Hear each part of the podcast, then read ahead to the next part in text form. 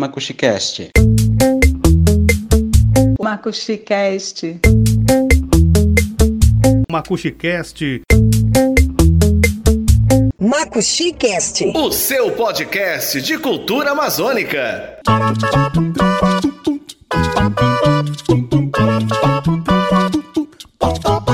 Amigos e amigas do Macuxicast. Estamos de volta com o nosso podcast de cultura. Curtindo o Macuxicast, você fica por dentro de tudo que importa no mundo da cultura roraimense e amazônida. O Macuxicast é feito por mim, Luiz Valério, pelo escritor e jornalista Edgar Borges e também pela poetisa Zânia Dairalba, que hoje está ausente. Edgar Borges, seja bem-vindo a mais uma edição Bom do Macuxicast. Boa tarde, gente. Tudo bom? E aí, Luiz, beleza, cara? Como estão as coisas? Tudo tranquilo, fazendo esse Macuxicast de longe, cada um no seu lugar, e eu aqui no sul do país, portanto eu já vou avisando aos nossos ouvintes, internautas, que se ouvirem algum barulhinho estranho é porque nós estamos fazendo remotamente e pode ser que vaze algum som penetra.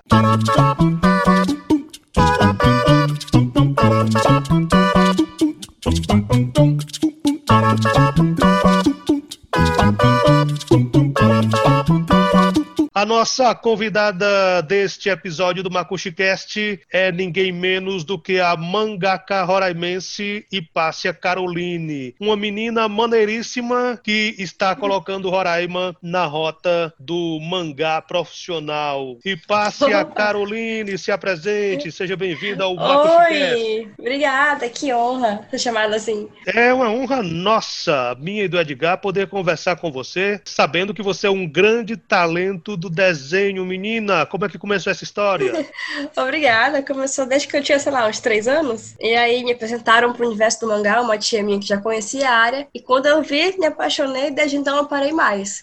Não parou Ela é mais da- e... a, a Hipácia, ela tem 24 anos, então ela é, ela é leitora de mangá há 21 anos, mais ou menos, né, É. Desde que eu sei ler, realmente. Que Não coisa- só leitura, como eu acompanhava, acompanhava a versão mangá animada, né? Que se chama os animes. A televisão Sim. daquela época. Passava muito na na 96 Qual é o teu anime preferido até hoje? Sakura Card Captor. Passava na televisão de manhã cedo e foi daí que eu me apaixonei mesmo. O primeiro passo foi nele. Olha só, a gente tá falando de uma figurinha, eu vou chamar de figurinha no bom sentido, tá, Hipácia? A gente tá falando de uma figurinha que nasceu em 1996. Parece um ano longínquo pra você, que é da geração da Hipácia. Pra mim parece que foi ontem, né? Parece que foi ontem. Ela nasceu em 1996, cresceu desenhando e como mangaka, seu grande sonho é levar grandes aventuras e emoções para quem lê seu trabalho. O que é que te levou, Hipácia, a escolher o gênero mangá? Então, é, existe o gênero mangá quesito de ilustração e de história em quadrinhos, certo? Sim. É, mangá e ilustração é quando você compõe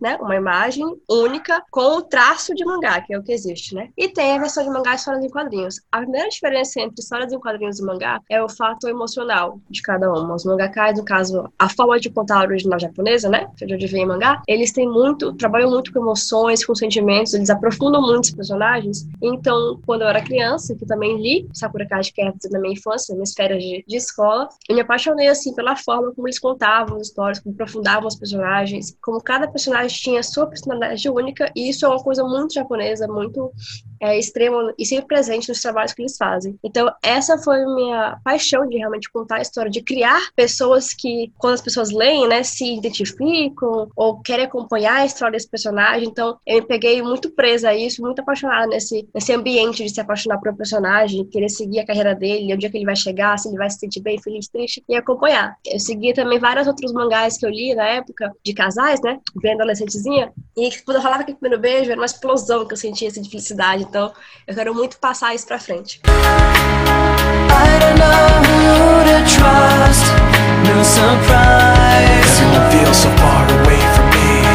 Como é que você Que show, se sente, ô, show. Hipácia? Mulher jovem, eu vou chamar de descolada, mulher jovem descolada, né? Eu tava vendo a foto muito bonita. Professora aos Obrigada. 24 anos, professora de desenho. Como é o mundo do desenho para as mulheres jovens como a Hipácia? Curto, né? Normalmente, não vou dizer assim que é um defeito, né? Não vou dizer que é um defeito. Porém, quando a gente vê muito o desenhistas ilustradoras, né? Mulheres, até mesmo quadrinistas, o tema principal às vezes é sobre ser mulher. O que não é errado, lógico, mas como a gente precisa muito lutar em qualquer ambiente, na verdade, né? Não só somente no trabalho de desenho e tudo mais. A gente acaba se pegando muito seu tema de tipo assim, ah, você ser mulher nesse ambiente, ou você ser mulher no meio de qualquer outra coisa. E aí muitas ilustradoras acabam trabalhando com histórias em quadrinhos que contam a vida feminina, entendeu? Os certificados femininos e tudo mais. No meu caso, eu já não trabalho com isso, não. Eu faço personagens fortes, femininas, né? minhas personagens principais são femininas, mas eu não trabalho com o fato delas serem mulheres, eu trabalho com aventuras, histórias mesmo em geral. Então, como mulher e ser professora assim nessa, nessa idade com crianças e adolescentes, na verdade, né? Tem algum objetivo com alunos adultos também, mas é, eu me sinto acolhida, na verdade. Aqui, aqui em Boa especificamente, eu me sinto mais Ou acolhida, seja, porque são Hipácia, poucos. não é um mundo machista, não é. Não, é. É se a gente for levar em consideração, em consideração a versão dos quadrinhos americano. Quem gosta de quadrinho americano costuma ser mais difícil aceitar mulheres nesse ramo. Porém, a versão do mangá, como aqui em Boa Vista é pouca, é um pouco mais acolhedor do que nos quadrinhos americanos. Bacana. É isso que eu posso dizer, é. Não, eu vou deixar o Luiz ficar à vontade sozinho no programa. Desculpa, É, Edgar. Intervém, meu filho. É nós na fita, diga lá. Quem vai ver, ele atrasa pra ele. O, então, Ipácia, só puxando aqui na tua última fala, eu queria entender como é o qual é o mercado que tem os quadrinhos e os mangás roraimenses em Roraima, porque mercado para material de fora eu sei que tem muito, afinal tem, apesar de estarem cada vez menor, em menor número, ainda há muitas bancas vendendo, tem muita gente importando direto, mas e o material roraimense, como é que ele é escoado? Tem, tem mercado para ele? Então, tem pouco, né? A gente tem Uhum. mais pra livros. O que acontece muito aqui em Boa Vista, que eu já percebi, e que é uma coisa que eu tento fugir, é que as pessoas aqui em Boa Vista querem muito abraçar o regional. Ilustrações regionais, material regional, história da população indígena, né? E acabam. Lógico que né, também não é errado, claro. Mas abraçam muito isso e a gente não vê a diversidade. Por exemplo, a gente teve um mural agora, um edital, que era. Esse ano a gente realmente teve muitos editais culturais aqui em Boa Vista, né? Do, de murais, né? Pra pintar o mural da Orla. E muitos artistas com esse, esse estilo, né? Por mais que fosse um negócio bem aberto, com esse estilo de pintura mais indígena, mais, né? Tradicional daqui, foram os mais escolhidos e mais, e mais acolhidos no, no seletivo. Então, o mercado aqui ainda é pouco. A gente costuma ter alguns eventos que são promovidos por pessoas jovens também, né? Que gostam desse universo, então tem pouco patrocínio. E é nesses eventos que a gente consegue vender mais, porque a a- todo mundo que gosta, né? Se encontra nesses ambientes, que costumam ser escolas, às vezes no SESC também. Eu participo de um coletivo que ia fazer um evento esse, esse ano, né? Em março, antes da pandemia. E acabou sendo cancelado. do Lavrado. Isso, o coletivo Já ia Lavrado. te perguntar sobre ele, mas vai lá. É, então, a gente conseguiu, a partir desse coletivo, criar uma forma de ser tipo uma editora para as pessoas que estão precisando dessa voz. Então, esse evento também seria para isso, né? Para a gente começar a criar o mercado de pouquinho, o coletivo ficar sendo conhecido, para que as pessoas que querem fazer, entrar nessa área, usem a nossa voz para se expressar dessa forma, entendeu? Já que você está falando, já falou um pouco sobre o coletivo do Lavrado, queria que você explorasse mais isso aí. Quem faz parte, como começou, o que estão planejando para o pós-pandemia. Ah, sim, ai, claro, ui, que legal.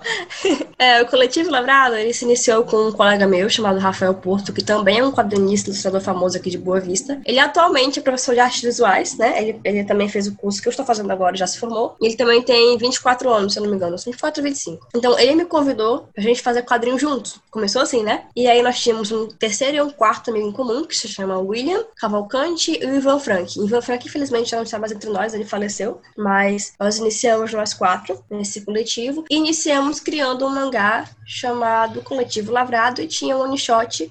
One shot, pra quem não sabe, né? é, são quadrinhos de um capítulo só, curtinho, né? Pode ser até quatro páginas por fanzine, como quiser chamar. E aí criamos esse, esses quadrinhos com a temática né, livre, porém ambientados em Roraima. O Rafael já tem é, alguns quadrinhos chamados é, Tribo, é a Tribo, da Justiça. Tribo da Justiça, isso. Eu tava Que são os personagens de- isso, são os personagens de Roraima, né? São super-heróis Uhum. em Boa Vista. Então a gente começou assim, pra, no começo, né? A ideia inicial era a gente alavancar os nossos quadrinhos. Mas aí quando a gente viu quantas pessoas a gente atingiu, que participamos de um evento juntos, atingimos muitas pessoas, sabe? As pessoas realmente procuraram por nós pra ver se elas podiam participar, como é que funcional, elas- queriam ter voz. Então, tá se tornando de, de pouquinho em pouquinho, né? Uma, na verdade, está querendo virar uma forma de editora, né? De promover os quadrinhos dos roraimenses aqui da cidade e tudo mais, e adicionar mais artistas. Em março, a gente ia ter um evento do Coletivo Lavrado, lá no Sesc, tava tudo certinho. né? Mas, infelizmente, foi bem na época que a pandemia estourou. Então, assim que a pandemia acabar, a gente pretende voltar com esse evento e abraçar mais artistas. Atualmente, nós somos três, né? Porque o Ivan faleceu. Mas nós já temos, deixa eu ver, quatro a cinco artistas novos que querem participar e vão lançar quadrinho através do nosso nome. Ô, cara, o Luiz Valério, é o, o lance do coletivo do Lavrado é semelhante àquela proposta que nós tínhamos no coletivo Caimbé. Trabalho Ou em seja, conjunto, é- paralelas. que começou pequeno e, e deu bons Tá frutos, grandão. né, Edgar? E aí o coletivo é, do Lavrado também está nessa, nessa toada, né? De agregar artistas, novos valores e daqui a pouquinho vai ser uma grande referência regional. Ai, Deus te ouça.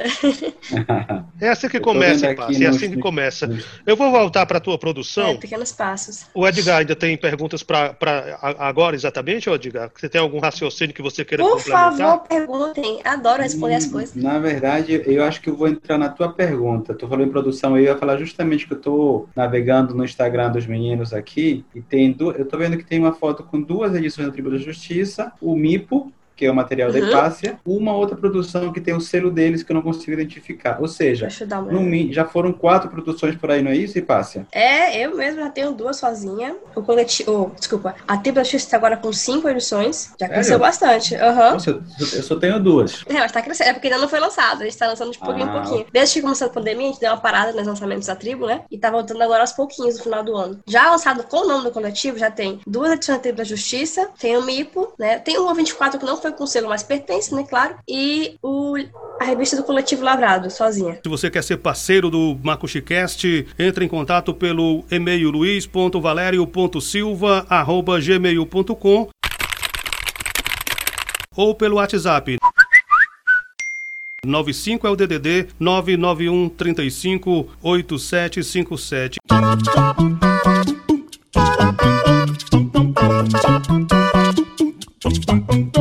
passe, eu quero falar sobre a tua nova obra, Rua 24. Ela foi concebida, segundo você mesmo, como uma obra solo. O mangá Rua 24 é inspirado numa história real que aconteceu com uma amiga sua. A partir daí veio a explosão para a explosão criativa para produzir essa nova obra, foi isso? Sim, na verdade, pessoalmente, assim, falando, eu tenho uma facilidade muito grande de criar história, sabe? Ela costuma nascer naturalmente. Eu tenho uma amiga que mora no Japão, né? Atualmente, ela é casada lá. E ela tem um filho, na época só tinha um. Então, ela me contou uma vez que ela estava na varanda de casa, né? Esperando o marido e filho dela chegarem em casa, como na história. E ela viu uma menina subindo na ladeira de costas. E ela tava toda com aquela roupinha de colegial japonesa, que é preta. E normalmente sempre é colocada em contos de terror, né? Então ela subia assim na ladeira de costas, muito esquisito. E ela ficou super assustada. Depois, o marido dela veio nos contar que, às vezes, no Japão, é comum subir a ladeira de costas, porque supostamente seria mais fácil. Mas ela ficou aterrorizada. Aí, assim que ela me contou essa história, de imediato já veio na minha cabeça, assim, várias, várias ideias. E aí eu adicionei o nome da rua da casa dela, que realmente se chamava Rua 24, a família dela, e até mesmo a personagem que é a protagonista, que tem o nome de Bi, né, do nome dela, Beta, se parece extremamente com ela. Ela também tem o cabelo branco, os olhos claros e tudo mais. Ela é linda. Igual a minha protagonista.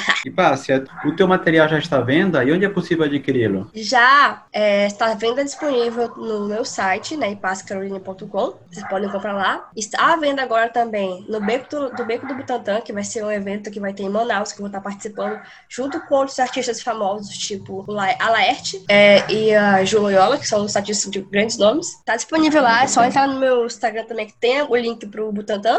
E vai estar disponível em breve, se não essa semana, semana que vem, em uma loja física aqui em Boa Vista, chamada Planeta Dick, na Getúlio Vargas. Aliás, Isso. Hipácia, eu, eu visitei teu site quando eu estava pesquisando informações a seu respeito para nossa conversa. Teu site muito organizado, com uma loja virtual para vender o seu- as suas criações. Como é que tá essa história de autora empreendedora? Tá dando certo? As pessoas têm comprado bastante no teu site? Como é que tá essa... Felizmente, esse- dessa vez, né, eu tive tive ajudas, eu sempre tive, na verdade, ajudas externas, né? Antes do Lavrado, e agora eu tenho uma ajuda externa de uma colega editora de São Paulo, chamada Samela Ridago, que me introduziu em um projeto que ela tem chamado Norte em Quadrinhos, que é um projeto que ela, ela chama vários artistas nortistas, né, pra conversar, e aí ela acaba dando um ibope pra esse pessoal. Como ela teve alguns contatos, eu acabei ganhando muita, mas muita evidência mesmo em sites de quadrinhos fora do estado, né, então eu recebi vários pedidos fora do, do estado, e recebi alguns aqui. Então eu tô recebendo realmente um bom feedback. Falta só o pessoal ler. Chegou tudo hoje na casa do pessoal, falta só o pessoal ler pra ver se eles realmente gostaram. Coisa Show. boa. Que E, Pássia, coisa eu tô boa. navegando aqui no teu Instagram, e Passa Caroline também, e aí eu vi que você Uhum. também tem, tem outras publicações que me parece que ainda não foram impressas, né? Tava vendo uma aqui do, do Curupira, uma Ah, sim, história Curupira. de sete páginas, e assim, tem várias ilustrações, é isso? Esse É, material Curupira- também tá à venda digitalmente ou é apenas para compartilhar com, com os teus fãs, com os teus seguidores? Então, eu não vou vender Curupira, eu resolvi que eu vou distribuir ele gratuitamente. Curupira foi feito por um seletivo internacional chamado Salis Mangá, que normalmente ocorre no Japão, né? Só que a concorrência é mundial. E aí, né, infelizmente eu não passei. Então eu resolvi, mesmo que ele ganhasse, né, ele assiste de forma gratuita, eu resolvi dar pro pessoal, pro pessoal ler, porque às vezes a gente tem que mais é que compartilhar arte mesmo, né? E nem sempre tentar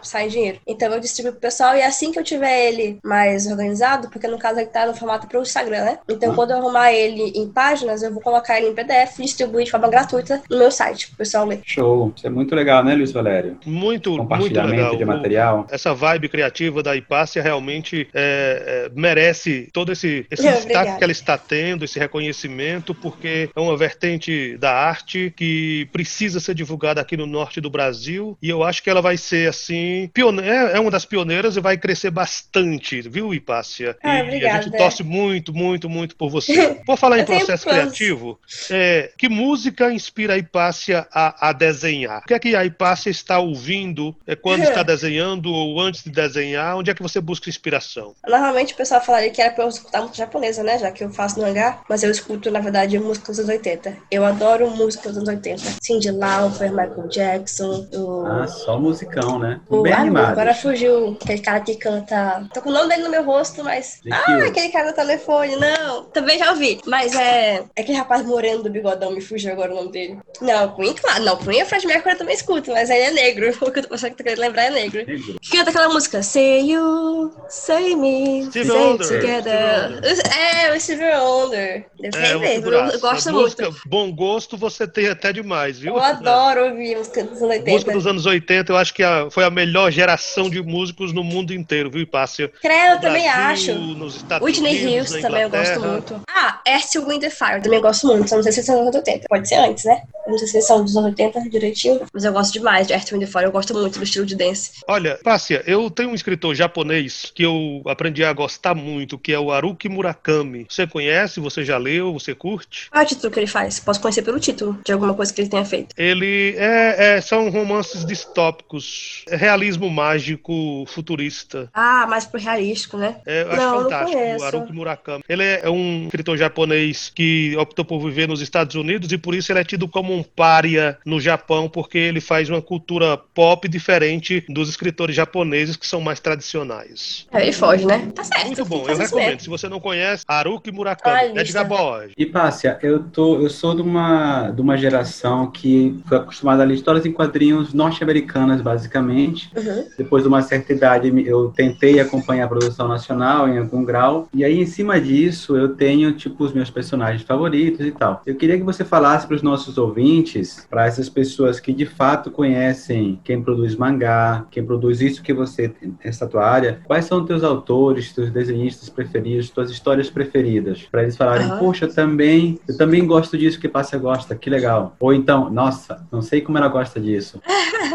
Então, é, eu tenho preferência por artistas femininas, né? Mesmo não querendo forçar em nada, mas eu sempre gostei muito do trabalho de algumas. Eu tenho a Masami Tsuda, que foi minha primeira referência de histórias sequenciadas que contam desde o do colegial, da vida colegial de uma pessoa, né? Até adulta. Ela tem isso chamado Carecano, foi a primeira obra que eu li dela. Eu também tenho a Ayazawa, que conta histórias que na verdade são adultas, né? Para mulheres adultas, que é o gênero deles. Ah, também gosto muito do Junji Ito, que é um artista que conta histórias é, de terror, né? Engraçado que as histórias dele são super é, meio grotescas, horrorosas, mas o cara em si é o amor. Tá sempre sorrindo, parece que ele nasceu no sol. Também tenho, por último, a Tsuri Hino e a Clamp. Clamp é a original da, da Sakura Card Captor, né? O anime que eu comentei no começo. E a Matsuri Hino também é de um sequencial de romance chamado Merupuri. Ok. E Pássia, é, dos eventos que você vai participar, na agenda está o Butantan Gibicon. Quando vai ser? Já Isso. está tudo certo? Como é que tá aí a expectativa para participar dele? Altíssima, porque tem muitos nomes grandes lá, tô até nervosa. Eu nem sei como é que eu cheguei lá, acho que eu cheguei de paraquedas. Mas é dia 19 de dezembro, são várias mesas, né, durante o dia. Quem quiser ver o, o horário certinho de cada mesa, é só olhar no site. Mas o meu horário vai ser às 11h30 da manhã, né, estarei com outros quatro artistas. E a Samela Hidal, que é produtora do Tortinho Quadrinhos, é, ministra da mesa. E vai ser tudo online. Então é só acertar o, o link no horário que você quer e você vai poder acompanhar. Butantan Gibicon, é isso? É, é em Manaus, mas é nacional. Todos os artistas, né, todos os estados vão estar lá. Inclusive, como você disse, com a cartunista É, Laerte. da Cartolina Laerte. Muito top, viu? Pra quem não conhece, ela é famosíssima no jornal, né? Criou muito Sim, material sim, bom. ela é um clássico, é uma referência. Tem um material, inclusive, muito bom sobre ela no, na Netflix, que é o Laerte, no qual ela fala Ai, sobre esse processo de, de mudança, etc e tal. que mais, Quando eu Luiz te Valério, convidei trouxe pra para fazer aqui a entrevista com a gente, Hipácia, você Opa, disse, ó, fala. nossa, vai ser meu primeiro podcast, que legal e tal. Aí eu te pergunto, você escuta podcast? Se escuta, porque eu tô viciado, entendeu? Eu tô apaixonado pelo... Eu tenho. né? Apaixonado por fazer, apaixonado por ouvir. O que é que a Hipácia escuta em termos de podcast? Se ela escuta Eu podcast. tenho medo de, de ouvir viciado também. Mas eu já escutei alguns que falavam sobre história de terror, só que eu não lembro o nome, que eu vi há muito tempo. E eu acompanho, na verdade, só um. Que, por incrível que pareça, não tem nada a ver com a, com a história, mas eu acompanho um da Trixie e da Katia, que são duas drag queens americanas. Eu acompanho esse. Você devia muito ouvir mais podcast, realmente. É muito divertido quando você fica ouvindo os caras falando que quer, quer conversar junto. Você acaba se metendo. Eu acabo me metendo nos podcasts, fico falando sozinha com eles. E Pássia, o, qual é o teu grande sonho como quadrinista, mangaká? Qual é o teu, teu grande objetivo, sei lá, tua fantasia artística? Olha, é- é- eu não sei se é muito ambição falar isso, né? Mas eu queria realmente ter meu nome famoso como produção. Mas assim, um desejo de coração seria mesmo ter personagens específicos que até hoje as pessoas continuem falando depois da minha obra ter acabado. É, eu conheço alguns clássicos, né? Acho que até vocês devem conhecer o chamado Tal de Naruto. Já ouviram falar? Sim. É um clássico, né? Muito adolescente ouve, criança, jovem, adulto, velho. Muita gente conhece Dragon Ball também, né? São alguns famosos. E até hoje se fala disso, né? A série já acabou faz muito tempo, o anime já acabou faz muito tempo. E as pessoas ainda conhecem, falam, discutem, debatem teorias. Eu quero muito isso pra mim. Eu quero que os personagens sejam tão é, marcantes pra algumas pessoas que elas até hoje falem, comentem. E quem teoria sobre a minha história, o que vai acontecer com os personagens, esse tipo de coisa. Então, se eu alcançar isso, independente se for com um artista independente ou com um contrato com alguma editora né? Espero que seja desse lado. Eu consiga marcar meus personagens na vida das pessoas, para que elas possam, sei lá, botar a foto do meu personagem no celular delas, ou compartilhar teorias, conversar com amigos sobre. Então, acho que esse é o meu grande objetivo. E, e Pássia, É você em frente, né, Luiz? é, realmente é, é uma menina de cabeça muito boa, viu? É, eu acho assim que os artistas com esse olhar mais inovador é, têm muito a, a contribuir com o mundo da arte e a Hipácia certamente vai ser uma dessas mentes que vai impulsionar o mercado artístico na área do mangá. Ô Hipácia, tem algum, algum desenho teu de quando você começou a desenhar, quando você era criança, que você gostou tanto e guarda até hoje ou alguém guardou pra você? Vários. Minha tia mesmo, as quatro pastas de cheia de histórias que eu fazia quando eu era criança, ela guardou tudinho. É um bem pessoas que volta e eu vou lá e dou uma lida. E até dou risada, porque eu era bem melhor que eu história de comédia naquela época do que sou hoje. Bem bestia, mas era tudo de bom. Tá? Várias fazia quadrinhas minhas, feita lá, caneta bic, né? Toda vez que conseguia fazer uma história em quadrinho, eu pegava as folhas, fazia e botava pra ela. Ela guardava. Ela disse que um Show. dia vai valer dinheiro. Ah, com certeza. Vai valer muito. Tua tia é uma inversionista, na real. Tá? Ela não tá muito preocupada, assim, com a tua memória. Tá preocupada com a inversão dela.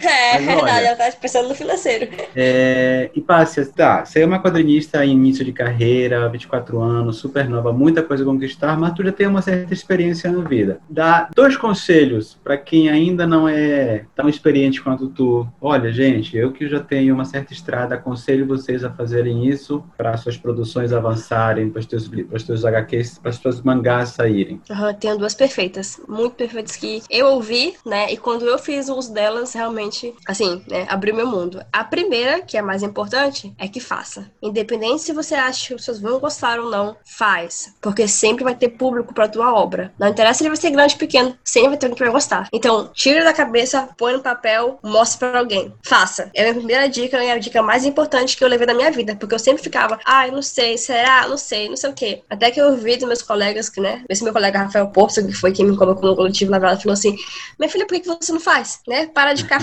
falando que vai fazer e faz. E aí eu sentei, fiz, né? Terminei de fazer. Foi o primeiro que terminei de fazer, que foi, foi lançado o MIPO, né? Que foi quando eu comecei MIPO e terminei MIPO, parei de enrolar e terminei ele. E mostrei pro mundo, de repente eu vi várias pessoas querendo ler MIPO. Então, assim, eu recebi esse primeiro choque. Eu falei, nossa, eu tem gente querendo ver. E aí pronto, depois que comecei a fazer isso, não parei mais. Aí Eu acho que esse é o grande, é o grande tudo mais. segredo, viu? E passe, Edgar. Mas É é perder né? o medo de fazer, achar que não vai ficar perfeito, porque a perfeição não existe. Fazer, Pois é. lançar e aguardar o resultado. As críticas sempre virão. Positivas ou negativas, elas virão. Então é lançar e esperar pra ver o que é que vai dar. Não é isso, Edgar? Pois é, isso. E a Com segunda certeza. dica é depois que você já lança, né? Que é evitar que você comece, lógico, né? Comece seus trabalhos com volumes grandes. Sempre me perguntam por que, que o meu primeiro volume, né? O primeiro mangá que eu fiz, o Mipo e o 24, eles são volumes únicos, né? Em começo, meio e fim. Porque isso já é uma opinião pessoal minha, mas eu sempre falo para meus alunos quando eles me perguntam que eu acredito que é muito mais fácil alguém conhecer seu trabalho, né? Mais profundamente, lendo uma obra tua que seja completa, do que ler uma sequência e ter que esperar pela outra, não saber se vai ser bom, se vale a pena comprar. Então eu acho que é mais fácil e também mais prático pro artista mostrar várias facetas que ele tem em várias histórias curtas. E assim a pessoa conhece, já gosta,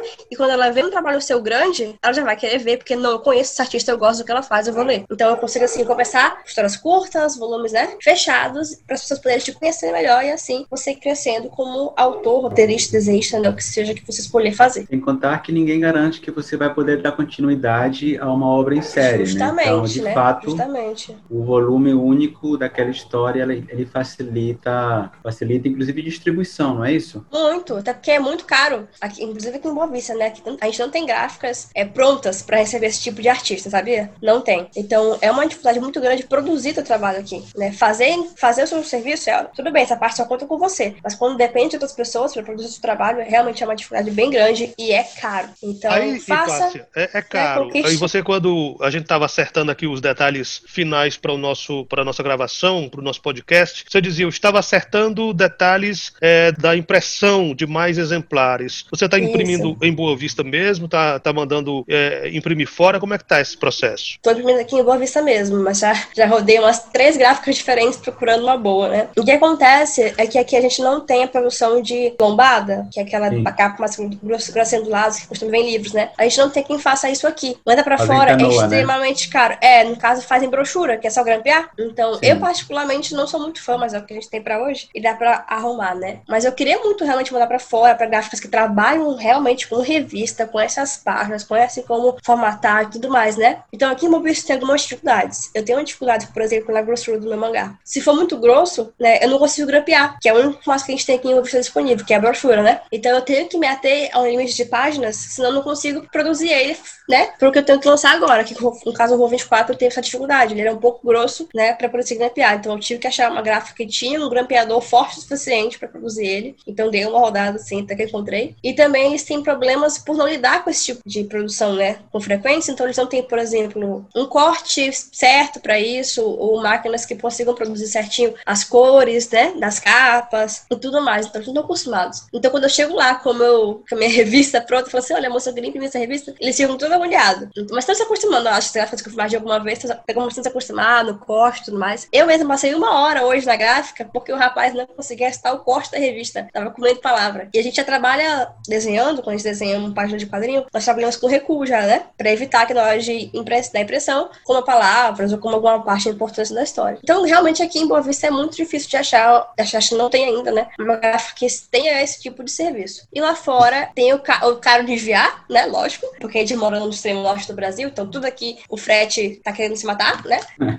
E aí é caro para enviar e caro para voltar. E demora um pouco mais, né? Que o costume para fora. Mas eu tenho planos. Quem sabe um dia a gente tem várias plataformas de financiamento online, né? Que eu pretendo explorar algum dia para que eu possa trazer de fora meu trabalho com a lombada, capa dura, essas coisas, né? Que vai ser mais viável. São, são os sofrimentos da artista independente, né? Hipácia? Isso, nossa, acho que todo artista passa por isso, todos eles. Oi, Pássia, a gente tá caminhando aí pros 30 minutos de podcast e a ideia é que ele não passe dos 30 minutos. Eu sempre digo, é um chavão meu já, eu poderia passar muito mais tempo conversando com você. Uhum. É muito bacana saber que Roraima está também no mapa do mangá, do desenho de qualidade e que uma garota de 24 anos está fazendo valer essa arte em Roraima. Te agradeço também, oi Pássia, por ter aceito o nosso convite, assim, a queima-roupa, para conversar conosco no seu primeiro podcast. Dizem que é a primeira vez a gente nunca esquece. Como foi participar do seu primeiro podcast, Pássia Carolina? Não vou esquecer. Ô, gente, não vou esquecer mesmo. Espero até participar de mais, quem sabe com vocês. Olha, foi Agradeço muito muito bom ter você viu? conosco, viu? Desejo sucesso, mais sucesso, porque sucesso você já tem, reconhecimento está vindo, não é isso, Edgar? É uma satisfação Certeza. imensa poder conversar com você no nosso MacuxiCast, o podcast de cultura amazônida, mostrando aí a arte, a cultura da Amazônia, o modo de viver dos amazônidas. Edgar Borges.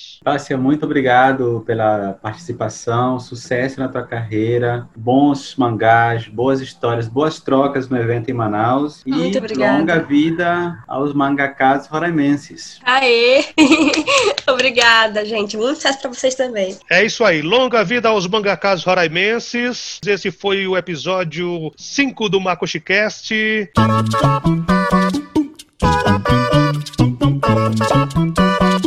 Então é isso, meu amigo e minha amiga ouvinte, a você que curte o podcast MacuxiCast. Nós nos encontramos novamente na próxima quinta-feira. Um abraço a todos e até lá.